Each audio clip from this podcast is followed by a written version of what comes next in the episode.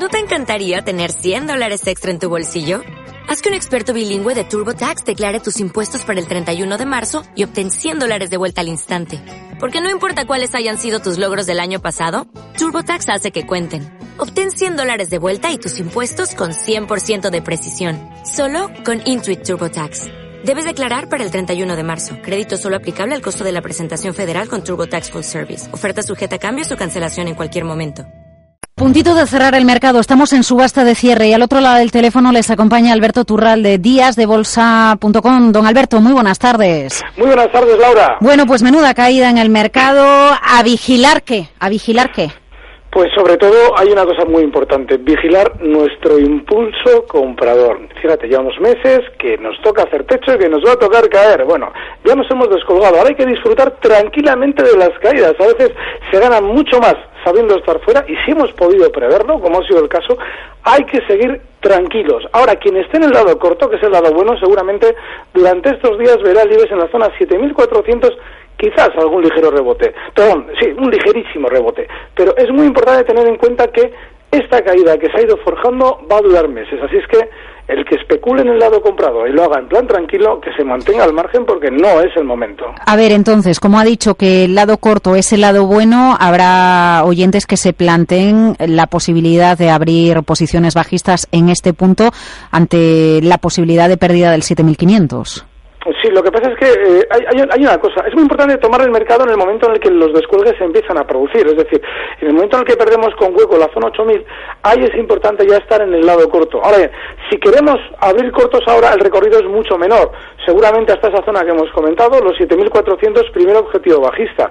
Lo que sí es importante, y ahí sí que hay que estar todos ya atentos, es que en el momento en el que veamos un rebote o un rebotito, tenemos que plantearnos la reentrada hacia el lado bajista, no intentar, ahora que está cayendo, buscar rebotes comprando, porque ya la tendencia es bajista.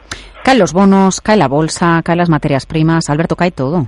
Claro, ese es, el, ese es el dato. Toda la vida nos han contado que el bono, que es renta fija, mm. está inversamente correlacionado con la bolsa. Es decir, cuando unos suben, los otros bajan. Es al revés. Es decir, puede pasar de esa manera o no pasar de esa manera.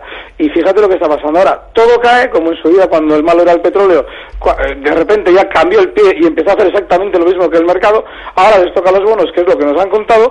Y bueno, pues el mercado lleva haciendo este techo un montón de meses y nos cuenten lo que nos cuenten, lo que ha sucedido es que durante estos meses las manos fuertes han colocado títulos por todas partes. Fíjate, Repsol, la semana pasada como Telefónica era uno de los patitos feos, se aprovechó de que a nivel europeo salían buenas noticias sobre las telecos para colocar los últimos títulos y caer. Y así vamos uno tras otro por todos los sectores que nos podamos imaginar, banca incluida, y efectivamente durante todo este tiempo se ha colocado gran cantidad de títulos, ahora nos toca caer durante tiempo. Enseguida el consultorio con don Alberto Iturralde, antes las últimas noticias de la actualidad. Alberto Iturralde, díasdebolsa.com, sigue ahí, ¿verdad?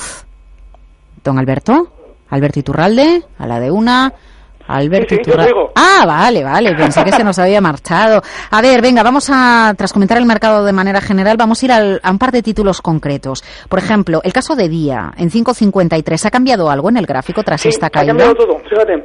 El, el giro a la baja, es decir, el movimiento importante que ha realizado durante estas además han sido en tres sesiones prácticamente desde los máximos históricos hasta el cierre de hoy tiene un recorte de un 13%.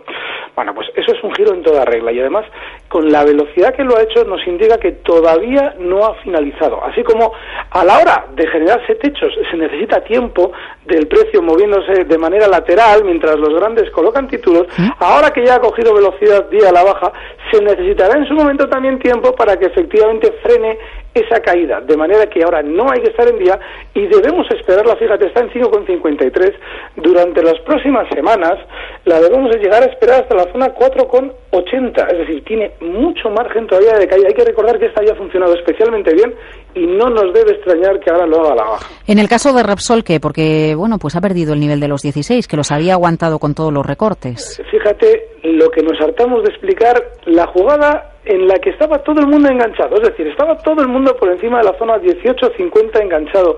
No la van a dejar subir. Ya se empezaba a escuchar hablar un poquito mejor de la compañía, que si ya se había recuperado de lo que en su día supuso eh, el, gran palo de para Repsol, como fue la expropiación de los pozos en, en Argentina, y eso se utilizó para colocar títulos en cantidades industriales en la zona 18. Ahora si te he visto no me acuerdo. Y toda la gente que se, quedó ahí enganchada está esperando volver a ver ese precio que costará mucho tiempo de nuevo introducirse en Repsol. De manera que ahora tenemos que estar bajistas también en Repsol y esperar más caídas porque le van a venir muchas más caídas. Eh, preocupados por algunos otros títulos del mercado español, pero vamos a ir con las preguntas y que sean los oyentes los que le planteen a usted las dudas. Antonio Valencia, buenas tardes. Buenas tardes. Díganos. Eh, muchas gracias por dejarme participar y darle las gracias a don Alberto, pues porque hace unas semanas, vamos, eh, cogí su recomendación sobre Avertis, vamos, y gané, y gané un dinero, darle las gracias a don Alberto. Mm. Entonces mi pregunta ahora me ha dejado ya un poco descolocado, pues porque, claro, le he escuchado ya diciendo que esto se va hacia abajo, entonces, claro, mi intención era ya empezar a construir una cartera eh, sobre los dos grandes bancos, Telefónica, Iberdrola y Mafre, pero claro, ahora ya mm, no sé, no sé qué don Alberto me diría. Muy bien. Eh, yo le sugeriría que esperase, porque eh, la idea de, de ir creando una cartera con los grandes es buena, pero no ahora. Es decir, durante estos meses hemos tenido a los grandes manteniendo el mercado más o menos de manera, yo lo de manera artificial. El mercado siempre es artificial, pero esa zona de libres en 8.700, que ha tocado varias veces sin romper al alza, eso ha supuesto una gran colocación de títulos en los grandes, en el BBV, en el Santander, en Telefónica y en Inditex. Bueno, y en Inditex más que ninguno. Es decir, que este en su día también había subido más que los demás y sobre todo se haya vuelto a poner de moda. De manera que no hay que estar ahora mismo en ninguno de los grandes, con lo cual yo esperaría, eh, estaría atento a Intereconomía, porque seguramente cuando volvamos del verano llegará el momento de ir formando esa cartera, pero no le extrañe que durante meses ese refrán que se suele utilizar de que se vende en mayo y nos vamos de la bolsa, bueno, pues ese, ese refrán americano este año yo creo que va a ser más válido que nunca. Normalmente cuando en mayo hay que vender, en octubre hay que comprar. Así es que esperaremos a ver al final del verano si efectivamente se produce esa posibilidad de entrar en los grandes. Eh, le preguntan por Bank Inter en Twitter. Marco, ¿quiere que haga un comentario al respecto?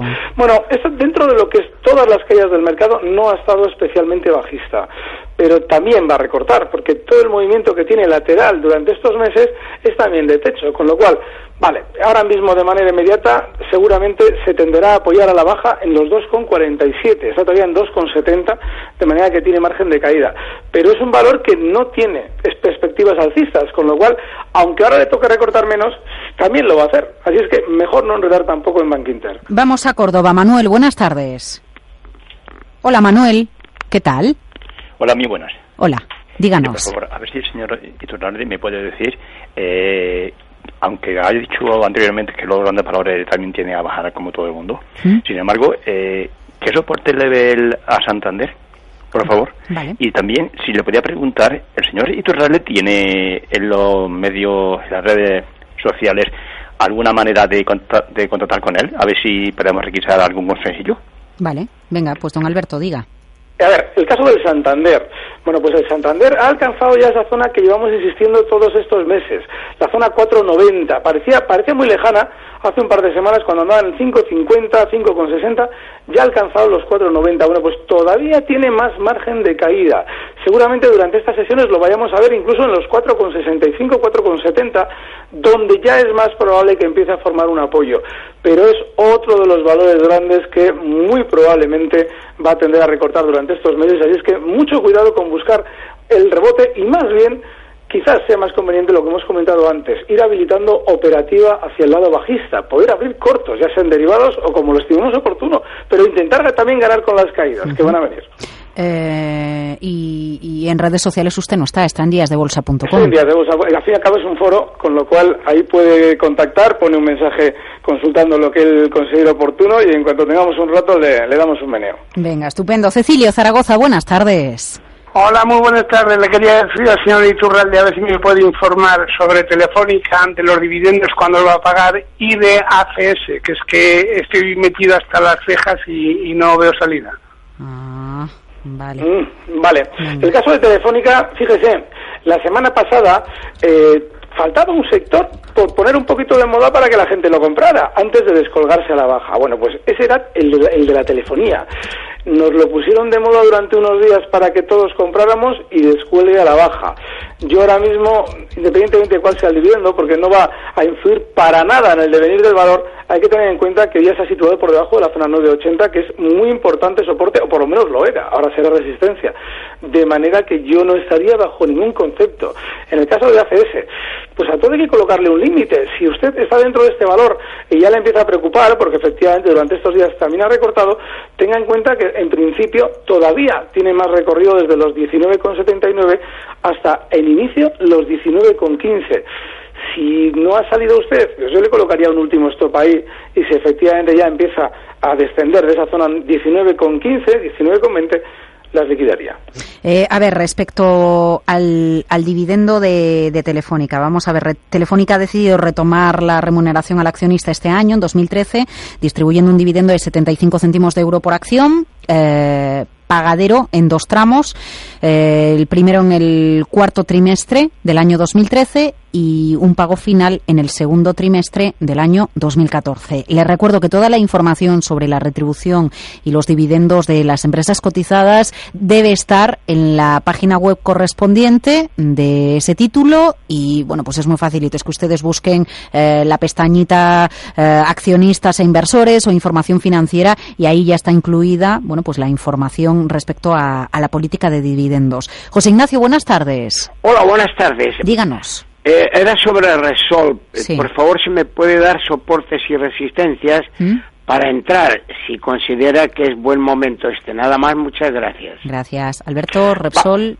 Repsol, eh, eh, yo entraría bajista si subiese hasta la zona 16,60. Está ahora mismo en 15,76, con lo cual debería hacer prácticamente, bueno, y sin prácticamente, un, un 5% de subida para que yo en, entrara. Y eso lo haría bajista, en el lado corto y no tocaría el valor eh, comprador, pues, pues, pues, pues estaríamos hablando seguramente de hasta la zona eh, 15 con 10.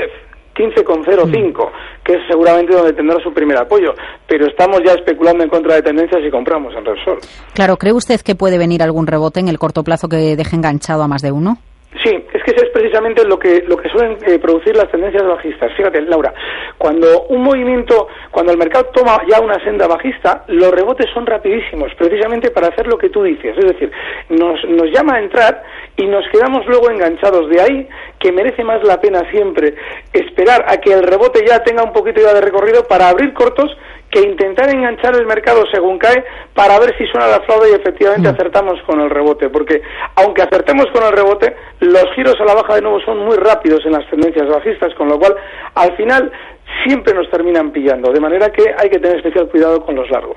Eh, para quienes tienen acciones de Bankia por voluntad propia o por la fuerza, por llamarlo de alguna manera, ¿le puede hacer algún comentario con la fuerte caída de hoy de los títulos? Sí, el problema de Bankia eh, va a ser durante años, años y años, independientemente de que alguien nos la valore muy por encima, sea de forma, o sea, quien sea, este valor va a estar penando durante muchos años. Si nos hacen daño, pues que la bolsa no es para sufrir. Si nos hacen daño, más vale un día colorado que cien amarillo. Yo me las quitaría. Pero sí, van a volver de nuevo a esa zona de mínimos que nos marcaba en los últimos meses, esos eh, 0, con, pues se lo voy a concretar, 0,47 más o menos, ¿Mm? y ahí volverán y seguramente lo romperán a la baja. ¿eh? Y Manuel Bilbao, buenas tardes. Hola, buenas tardes. Díganos. Mm, sí, eh, eh, mi pregunta era que me, a ver si me podría decir la analista, por favor, eh, soportes próximos y, bueno, y si se puede hacer resistencias tanto de Renault, CAC, eh, Inditex y si puede decirme algo de Commerzbank, porque llevo pilladísimo mucho tiempo y, y bueno, estoy esperando, esperando, esperando, pero veo que no. Que vale. no, que no tiene a ver, vamos a repasar Renault, CAF, Inditex y Commerzbank. ¿Sí? Sí, Venga, son todas además. venga, pues vamos con ellos, Alberto. Muy bien, pues el caso de Commerzbank, bueno, la, la, la enganchada sí es, es, lógica, porque fíjate, está marcando mínimo, bueno, mínimo tras mínimo. Estamos hablando de que eh, el, el Commerzbank tenía su gran soporte en los 8,63, que además rompió la baja. Eh, una vez rotos a la baja, realizó un movimiento que eh, es técnicamente es muy puro. Es decir, rebotó de nuevo hasta esa zona 8,63 para continuar a la baja. Hmm. Cuando yo me encuentro una papeleta de este tipo, lo que hago es colocar un último stop siempre. Y podríamos fijarlo en los mínimos que marcaba el último, eh, el día 14 de mayo del 2013, en los 6,97. Yo si baja de ahí me las quitaría. El caso de Renault. Renault ha cogido velocidad bajista ya. Ha estado muy alcista durante los últimos meses y ahora mismo con muchísima velocidad se ha descolgado desde la zona 56 para marcar ahora mismo ya en la zona 50. Bueno, pues todavía recortará más porque tiene mucha fuerza a la hora de generarse un suelo para un rebote se necesita tiempo, todavía no se lo ha tomado, con lo cual, bueno, pues seguramente el objetivo bajista durante estas semanas rondará los 46,50, otro valor en el que no hay que estar. El caso de CAF, bueno, pues CAF ha dado una segunda oportunidad a quienes se quedaron en su día enganchados por encima de los 340 euros, porque después de descolgarse en su día con muchísima velocidad hasta los 260, ahí es nada, ha realizado en los últimos meses un rebote para volver a esa zona 340 desde la que comenzó la caída. Eso es un pullback en toda regla. Técnicamente significa que si estábamos enganchados, tenemos que salir y a otra cosa. Si aún así todavía quiere tentar un poquito más a la suerte, que le coloque un último stop en los 315. Inditex, un valor que es una absoluta trampa. Ha funcionado fenomenalmente bien durante los últimos años, pero el movimiento lateral que ha realizado desde el mes de diciembre, ese movimiento muy volátil, es síntoma clarísimo de techo. En los últimos meses hemos insistido, Laura, en que Inditex ya se le había acabado la fiesta y mientras los bancos todavía seguían dando sus últimos coletazos, esta ya estaba girándose a la baja. Bueno, pues ahora cae con mucha más fuerza y seguramente lo va a seguir haciendo durante las próximas semanas hasta la zona 81,50. Ojo que está en 91,75. Le queda seguramente un 10% de caída sin demasiadas dificultades. A ver, después de tanto hablar vamos a dejarle respirar un poquito con esta música porque claro, se estrenaba una nueva una nueva entrega de Superman y usted es Super Iturralde. A ver, vamos con ello.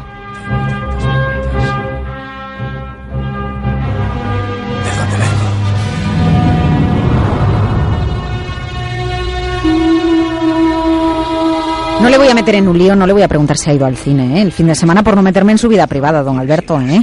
Eh, no, pero tengo unas ganas locas de ver la película. A ver qué tal he salido. Me encantará. A ver, eh, no sé si tenemos alguna llamada al otro lado del teléfono o si le puedo llevar en los poquitos segundos que nos quedan al mercado americano con Bank of America. No sé si es de los gráficos que sale rápido o no, pero es que hoy a la banca americana, bueno, pues la están presionando a la baja de manera importante y no sé si un comentario de Bank of America merecería la pena porque hay muchos oyentes que habitualmente nos preguntan por este título. Sí, merece mucho la pena. Fíjate, el Bank of America hizo un último hueco en su subida en los 11,90.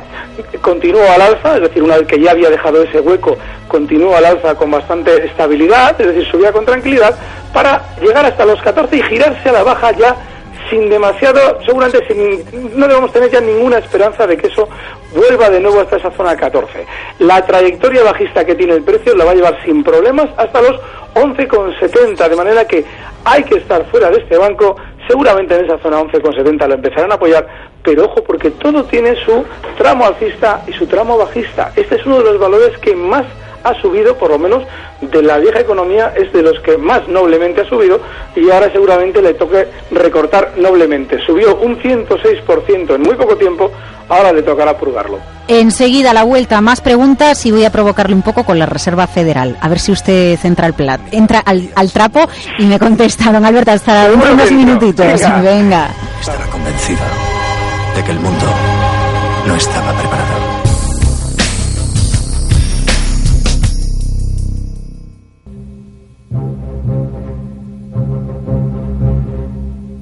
El consultorio de cierre de mercados.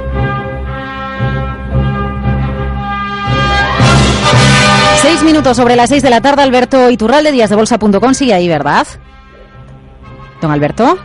Sí, estoy, aquí. Ah, bueno, no, es que le iba a decir algo de que habló Bernanke y el mercado se nos vino abajo. Pero no quiero ser mala, ¿eh? No quiero ser mala. No, no, no, pero fíjate una cosa. Eh, en el mercado se lleva viendo el síntoma de que va a caer durante los últimos meses. De hecho, hemos ido explicando valor tras valor por qué no iban a superar determinados niveles. El hecho de que hable Bernanke no quiere decir que el mercado caiga. El mercado ha generado ya toda la dinamita para esa explosión, la lleva generando durante semanas. eh, que coincida con el hecho de que hable Bernanke para que se descuelgue más pronto o más tarde, eso es inevitable, pero no porque hable Bernanke, sino porque el mercado ya ha hecho todo su trabajo. El problema que hay es que a nosotros las intervenciones o los, los datos económicos nos generan la ilusión de que son los causantes. No. De hecho, muchas veces no coincide con el punto concreto en el que se produce el dato a la hora de moverse el mercado. Unas veces sí y otras no. Pero lo que sí está claro es que el movimiento bajista se iba gestando durante semanas y meses. Y más en mercados como el nuestro, al que en teoría Bernanke le tiene que afectar mucho más lateralmente que, por ejemplo, al mercado americano. Y sin embargo, nosotros estamos recortando con mucha más fuerza que ellos. Es decir, el mercado tiene su trabajo hecho. A nosotros nos va a tocar cada vez más porque han colocado aquí más títulos. Y en Estados Unidos, como se han colocado menos, buscan menos. Y sin embargo, lo que Bernanke dice en teoría ya les afecta mucho más. Jesús de Madrid, buenas tardes. Hola, buenas tardes, Laura. Díganos. Sí, consultarle al señor Iturralde concretamente por el par euro-dólar, eh, cómo lo ve a corto, eh, a medio y a largo plazo, porque estaba interesado en meterme en un ETF, concretamente quería ponerme largo en, en dólar, corto en, en, euro, a ver cómo lo ve, cómo lo ve y si ve algún soporte o resistencias próximos. Muchas gracias. Gracias, Jesús. El, soporte más próximo en el par euro-dólar es el 1.2980. Está un poquito, bueno, está aún, bueno, prácticamente a 100 centésimas, con lo cual, bueno, pues ahí puede, eh, puede buscar una operación rápida no, 110 milésimas, perdón. Puede buscar una operación rápida en el lado largo si quiere. Si quiere un ETF o quiere algún producto ya a medio largo plazo, yo creo que de aquí a unos años veremos la paridad entre el euro y el dólar, es decir, lo veremos a uno. Pero claro, el problema está en el tiempo, porque llevamos también mucho tiempo, estamos hablando de que desde el año 2006 el euro dólar sigue cotizando de manera lateral en toda esta zona en la que está ahora mismo, con más o menos vaivenes, pero no se ha desplazado en exceso.